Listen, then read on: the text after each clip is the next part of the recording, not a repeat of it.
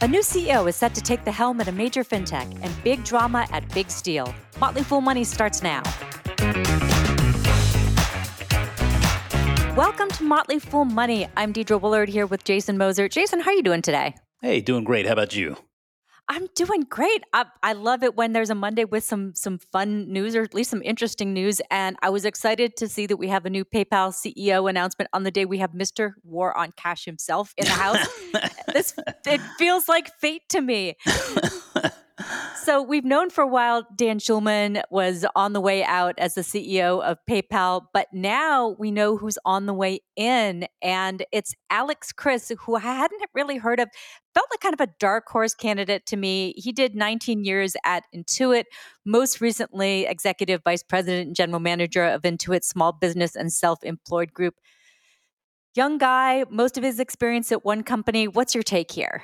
Yeah, I mean, this is perfect timing. I mean, I just spent the morning Venmoing cash to my two daughters. So just, you know, listen, this stuff works. I do really appreciate the fact that we can do it. You know, I said on the Friday show a couple of weeks ago that it really felt like PayPal could have taken the entire year off of reporting earnings and just pick up when they actually announced a new CEO, because to me, that's been really the biggest storyline with the company over the last several quarters. Once we knew that Dan Schulman was going to step down, you know, anytime you see a CEO announce that, well, of course, the next question goes to, well, who's going to fill his role, and then what are their priorities going to be, right? And I think that you know, this PayPal is a well-established business, right? They serve a lot of people and a lot of businesses around the world, but it's also a business that's going through some growing pains right now, and you know, waiting for a new leader to take the reins, you kind of just. You don't know where this business wants to go, right? What are the priorities going to be? Will new leadership's priorities line up with former leadership? And that remains to be seen. But I do think, I mean, just from looking at the information, reading a little bit about Alex Chriss, I mean, I think this is a sensible hire. I mean, Alex has the experience with Intuit running the Small Business and Self-Employed Group, as you noted. And I mean, that is a big deal because that essentially accounts for about half of Intuit's overall revenue and a considerable crucial component of the company's overall operating profits. And so certainly a lot of experience there. I like that you're getting someone who has a lot of experience in that sort of finance and tech world. So it should be a familiar place for him, I think, to get settled and to start trying to take this company forward. Well, you're really replacing someone who's been with the company since the spinoff in 2014 from eBay. He's going to stick around until 2024, so that gives him the good 10-year run. Marks on Dan Schulman have been, I feel like, kind of mixed. Like in the beginning, start of the company, he's the hero. PayPal's just crushing it. Less so now, maybe. On the whole, how do you think he might be remembered as a CEO? Yeah, I do think that's a good question. It's something worth thinking about because it's been a little bit of a bumpy ride for him. I mean, there was a stretch where it felt like he could do no wrong. I think on the whole, he'll likely be remembered more positively than not. But, you know, I mean, he's led the way on some acquisitions that make you wonder, some things that haven't panned out as well as I'm sure he'd have hoped. He was really big on that super app concept not all that long ago, right? Making PayPal sort of this destination where you get all of your financial affairs in order. And I just don't know that's really what people want. I think they came to that realization pretty quickly, and they pulled back on that, realized they needed to focus more. It's, you know, he seems like a fairly humble guy at the end of the day. I mean, we've certainly heard in calls more recently acknowledging some mistakes along the way, and you know, nobody's perfect. I mean, he's going out, I think, with a few more question marks than he would care for. Certainly from a stock performance perspective, he's going out with, unfortunately, a bit more of a whimper. During his tenure from July 20th, 2015 to now, I mean, you've made money if you were an investor in PayPal, but I mean, the stock has only returned about 70%, and it's trailed the broader market. And there was a peak in there during the last several years where really it looked like the sky was the limit for this company. And he certainly had a track record before PayPal. I mean, he was the president and COO and then ultimately the CEO of Priceline.com. And he was only there for a short period of time, but saw considerable revenue growth with Priceline. So he has a good track record. I think, timing, as they say in life, is everything. And he's probably leaving at a time where there will be some more question marks than probably he deserves. But the market, as investors, we are ever forward looking. Yeah. And I feel like the super app idea is something that a lot of companies are chasing. We've talked about it before on the podcast. It's harder to pull off than it's a great buzzword, but it's harder to pull off than it sounds sometimes. Well, it is. And I don't know, just at the end of the day, I don't know that people really want that. I mean, I know, like, you're seeing Elon Musk in with Twitter or X or whatever you want to call it. I mean, that's kind of the goal there. And I just don't know that is going to work, because I just don't know that's what people want. And I know that he'll quickly point to something like WeChat in China. And while he's correct, I mean, that's a super app in that part of the world. I think that's very culturally specific too. I just don't think that generally is what folks want, right? I mean, in investing, we talk about it all the time. You don't want to put all of your eggs in one basket. I mean, generally speaking in life, I think that's pretty good advice, which makes me think this super app concept just isn't really going to gain any traction anytime soon. Yeah. And Bill Mann pointed out recently that WeChat gained prominence because there was nothing else. And that's not the case when you're trying to make a super app in the US, whether it's Uber or PayPal or any of them. We've got a lot of super apps that aren't necessarily super apps. That's a great point. Well, we have a question from our producer, Ricky Mulvey, which was, what would you ask Dan Schulman in his exit interview? What would I ask Dan Schulman in his exit interview? Wow, that's an interesting one. I'd love to know his honest thoughts regarding the Honey acquisition. I mean, I'd ask him a lot of questions, but one that stands out to me, because I'm still not certain it's really one that worked out as well as he would have hoped. And they paid a good chunk of change for it as well. But in hindsight, would he have acquired Honey knowing what he knows today? I think that would be at least an interesting place to start. Because again, you look at some of these acquisitions they made and they haven't really worked out as well as probably they would have hoped. And there was always, there was this recent rumor with Pinterest. And I think the Pinterest rumor, we started to see a lot of investor pushback. I mean, there were a lot of people that are out there just like, what in the world are you thinking about, right? Just stop it with these silly acquisitions and focus on getting your business back on the right track. And so, from that perspective, looking back at the Honey acquisition and kind of getting his unfiltered and honest thoughts on that one, I'd be curious to know that. Acquisitions is kind of an interesting thing, because you've got Alex Chriss coming in. He gets credit for Intuit's acquisition of MailChimp, which was also an acquisition that didn't necessarily feel like it was a fit. It's turned out pretty well so far. So do you think that, given PayPal's past history of acquisitions, is Alex Chriss coming in and thinking more acquisitions, or maybe not so many acquisitions? Well, that was when I was going through the exercise of sort of assessing this hire. You look at pros and cons, and I mean the pros: strong background in tech and finance with Intuit. I mean, somewhat of a proven entity in that regard. But the one con that really stood out to me, it's really more of a question mark, is regarding acquisitions, right? The MailChimp deal it seemed like it worked out okay. But, that would be really my question is, going forward, is this a company in PayPal that feels like acquisitions are going to be a priority? Because it doesn't feel to me like it necessarily needs to be. I feel like there are plenty of organic growth opportunities left for PayPal before they really need to start looking at acquisitions. Acquisitions can be good if you're bringing in something where it gives you new capability, new functionality that customers are demanding. But oftentimes acquisitions, they don't work out as well as they. As the headlines, say at the time. So yeah, I'd love to know sort of his perspective, at least in the near term, like where is his mind in regard to acquisitions? Because honestly, I would much rather see a focus on the business, you know, focusing on getting this business back on track. I mean, you got this huge network of users, two very valuable platforms in Venmo and PayPal alone.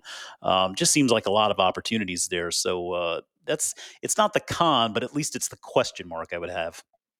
Yeah. I think acquisitions, we get very excited about them in the beginning, and then we check in a year later and you know, they've been sort of tucked aside. Yeah. So yeah, it does not always work out. A lot more common than we tend to realize. Yeah. And we had another CEO announcement this morning. Carlos Abrams Rivera is taking over at Kraft Heinz. This is kind of a different story, someone who's been with the company off and on for a while. So thinking about these two stories at PayPal, you know, this is big news. At Kraft Heinz, maybe not so much. Sometimes it seems like you want a fresh face from outside. Sometimes it seems like you just want someone who knows the company pretty well. Seems like that's what's happening at Kraft Heinz. Do you think with PayPal, they really needed to have that fresh face because they are at a little bit more of an inflection point? Well, one thing's for certain is the status quo with PayPal right now isn't working. So something definitely needs to change. And getting that fresh set of eyes often can do that, right? It's not to say that Schulman didn't know what he was doing. Clearly, he did. But he also went through an exceptionally abnormal stretch here over the last 3 years, where and I mean, certainly PayPal wasn't the only business. I think these last few years threw a monkey wrench in virtually every executive's plans. But we're obviously well past that and moving forward now. And so, you know, getting a fresh set of eyes that can maybe focus less on the legacy problems and more about the path going forward. Sometimes it can be something just that simple. So it's an exciting time for sure, particularly for a business like PayPal, where, you know, you got a company like Heinz. You know, they're kind of dealing with a different set of issues there. But with PayPal, you see so many opportunities in this space in the coming years. It would really be a shame to see a company with this type of network not be able to capitalize on that. Yeah, absolutely. Well, let's turn to a far more kind of staid industry, steelmaking. Things got dramatic, though, last night with U.S. Steel and Cleveland Cliffs. I'm break it down sort of quickly. U.S. Steel, they trade under ticker X. They kind of spurned an offer from Cleveland Cliffs, which is a larger steelmaker. Together, they would have created one of the world's biggest steel companies. It was a war of the press releases last night. U.S. Steel saying it rejected the offer, partly because Cleveland Cliffs didn't sign an NDA. This deal apparently has been in the works for about a month. Now it's all public. Now it's all out there. We know Cleveland Cliffs was going to pay around 42% premium to acquire U.S. Steel. U.S. Steel's open letter to Cleveland Cliffs, they kind of left the door open for negotiation. Is this just sort of like a little brinksmanship happening here? Could this deal still happen? I mean, I think it could still happen. I mean, this does feel like a negotiation tactic, perhaps. I mean, you know, I mean, this is obviously an industry where we're seeing a lot of consolidation. The deal itself, I mean, it would value U.S. Steel at around $7.2 billion, and that's around 5.5 times trailing net income. I mean, that's not really a bad price based on historic multiples here. But again, if you've got multiple unsolicited offers, well, there's clearly some interested parties there, and that means there's a lot to go through. There are a lot of things to consider, and you know, you don't want to be hasty in a time like this. So I certainly understand their decision to go ahead and try to take this more slowly. I never know about the multiple offers. That always feels to me like when a real estate agent says, "Oh, we have multiple offers on the house," and maybe they do, and maybe they don't. But could be part of the negotiation tactic, right? Absolutely. And there's another aspect to this. This is interesting. Is the United Steelworkers? So, according to their collective bargaining, they have the right to counter any proposal to take over U.S. Steel. They published a letter saying they endorsed the transaction with Cleveland Cliffs. They wouldn't endorse anybody but Cleveland Cliffs. Cleveland Cliffs, of course, they published this on their, you know, link to it on their website. They're very proud of this. They think this is sort of their, you know, their big bargaining chip. But the only thing I was wondering is, does that mean that U.S. Steel could be sold? Maybe it couldn't be sold entirely to someone else, but are there parts of it that might be valuable, and could the deal happen that way? Well, I know they certainly are looking at it from that perspective. I guess it really just kind of boils down to what kind of teeth that endorsement ultimately carries. Yeah. And then a counter offer on the part of the steelworkers, that doesn't imply that U.S. Steel would actually have to accept it. But it certainly makes the United Steelworkers' position very clear here. Yeah, absolutely. You know, it's funny because we don't really talk about U.S. Steel a lot. I happen to be reading Ron Chernow's book from the 1990s, House of Morgan, which is really fascinating. It talks about J.P. Morgan's original creation of U.S. Steel in 1901. Thinking back on this, and this was the biggest corporation in the world at one point. I mean, founded by J.P. Morgan and Andrew Carnegie, Charles Schwab, some others, like these giants, right? Yeah. Now it's no longer even in the S&P 500. We don't think about it much in today's world. But U.S. Steel and big steel, are they still important for the U.S.? I know we're no longer the biggest steel maker. That's China. But steel does matter to the U.S., doesn't it? Oh, it absolutely does. I mean, it's fascinating to think about something that's so crucial to our nation's infrastructure as really not being that great of an investment. But frankly, that's what it's been. I mean, at least from a buy to hold perspective, right? I mean, if you're just buying these shares and hanging on to them, I mean, this just hasn't really worked out all that great over the last several years. Now, I mean, there are cycles to these things, and much like energy, if you can time those entry and exit windows, then more power to you. That's a little bit of a different style of investing than we typically embrace here at The Fool, obviously. At the end of the day, right, steel, I mean, it's a commodity. There's not really necessarily a competitive advantage, so to speak, in the product, maybe as much as a competitive advantage in the way the business is set up. And I think that's one of the bigger concerns with U.S. Steel. It's kind of a legacy operation that hasn't been modernized to the extent that some of its competition has, namely Cleveland Cliffs. It's always interesting to think about that, right? And I mean, you know, you made the point about steel not just being a domestic product here, right? We deal with a global supply chain in regard to that. And there are tariff protections that try to encourage domestic production and stifle at least, or make it more costly at least for importing. And I suspect we'll probably see that continue. Yeah. And it hasn't been, you'd think that a company like this might be a good dividend payer. It hasn't. I mean, dividend yield less than 1%. It's not a great dividend play at all. No. And it's extremely capital intensive, right? I mean, making steel it requires a lot. Yeah. The only thing I'm thinking about is, given what we know about the push for infrastructure and U.S. domestic products, you've touched a little bit on the tariffs. Given that we might see a real infrastructure push, is there potentially, you know, we don't want to time the market, but is there potential growth for steel? And if this company were to come to pass, would obviously have, hopefully, grab a bigger market share. Well, yeah. And I mean, that's something to always pay attention to, right? We look at bigger picture sort of macro forces that can drive markets like these. And I mean, I think looking at semiconductors, for example, and the recent, the recent developments in regard to the CHIPS Act and trying to bring more of that at home as we deal with this ongoing growing demand. I think it really boils down to understanding sort of the demand forces at play here when it comes to steel.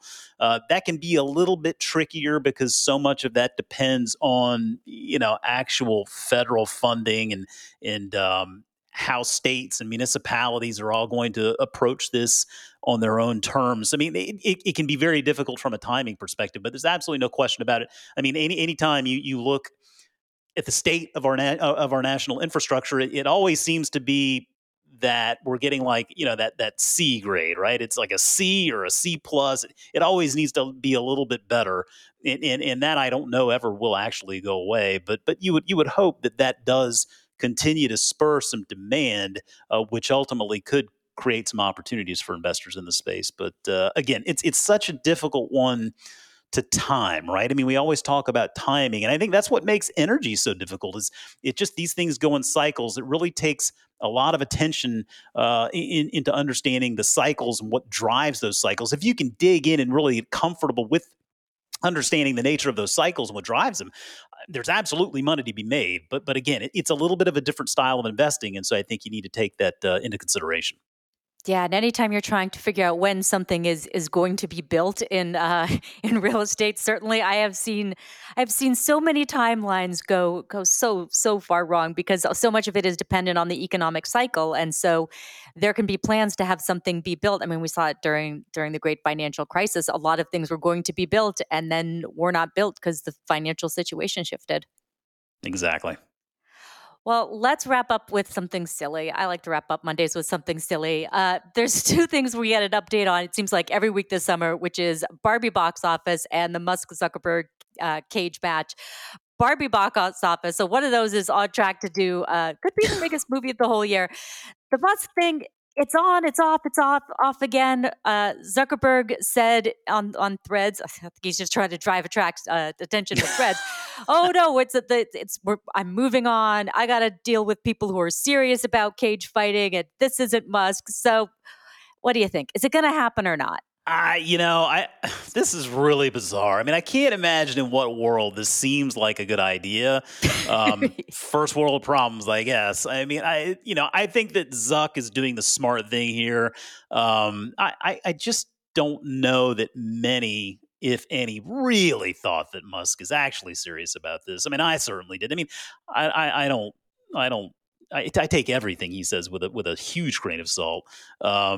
But I mean, when you just look at sort of this, the state of this, right? I mean, you get Zuckerberg; he's 12 years younger, he's clearly in better shape. I mean, he's far more proficient in this arena. I mean, he's been training like mad. I mean, this is something he really cares about, and takes very seriously. I mean, it just doesn't make sense. I mean, I don't know. I mean, you can always take any crazy idea, and if you throw the word charity in there, then it makes a lot more sense. And so perhaps from that perspective, they feel like there's a real opportunity from a charitable perspective. And that's great. Again, I don't know that I ever thought this would happen to begin with. And frankly, if I'm an investor in one or more of Elon Musk's companies, and I'm not, but if I were, I would look at this and think, you know what, this is not good, because kind of going back to that all of your eggs in one basket notion there, I mean, Musk is running a lot of different companies and doing a lot of different things. I mean, if that guy goes out of commission for anything, it's going to throw a lot of question marks out there. I mean, there are going to be a lot of question marks in regard to what, you know, the future holds for many of these businesses. We just saw the CFO step down from Tesla. He was viewed as a potential successor to the CEO role if and when Musk decides to step down from that. I mean, at least, you know, with Mark Zuckerberg, I mean, you feel like at least if he was injured, he'd be able to recover more quickly because he's so much younger. I mean, there was no real planet where any of this made any sense. And you know, I think Musk is kind of the guy where he, you know, he shoots first and aims second. And so you have to take everything he says with a grain of salt, I think. Yeah, I think the reason I like this story is their particular styles are very in display here.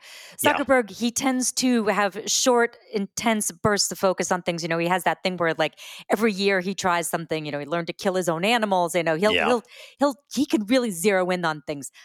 Musk is kind of the opposite. Oh, it's the total opposite. What's the new shiny toy today? And you know, that's got his attention. And that sometimes it works out very well, sometimes not so much. But yeah, I think just in looking at seeing how seriously Mark Zuckerberg has taken this, I mean, it's something that is important to him. It seems like it's something he enjoys. It seems like something he wants to be really good at. I mean, and we're talking about an actual physical battle here. I mean, that's we're not talking about, you know, playing chess. Yeah, good point. Well, thanks for your time today, Jason. Thank you.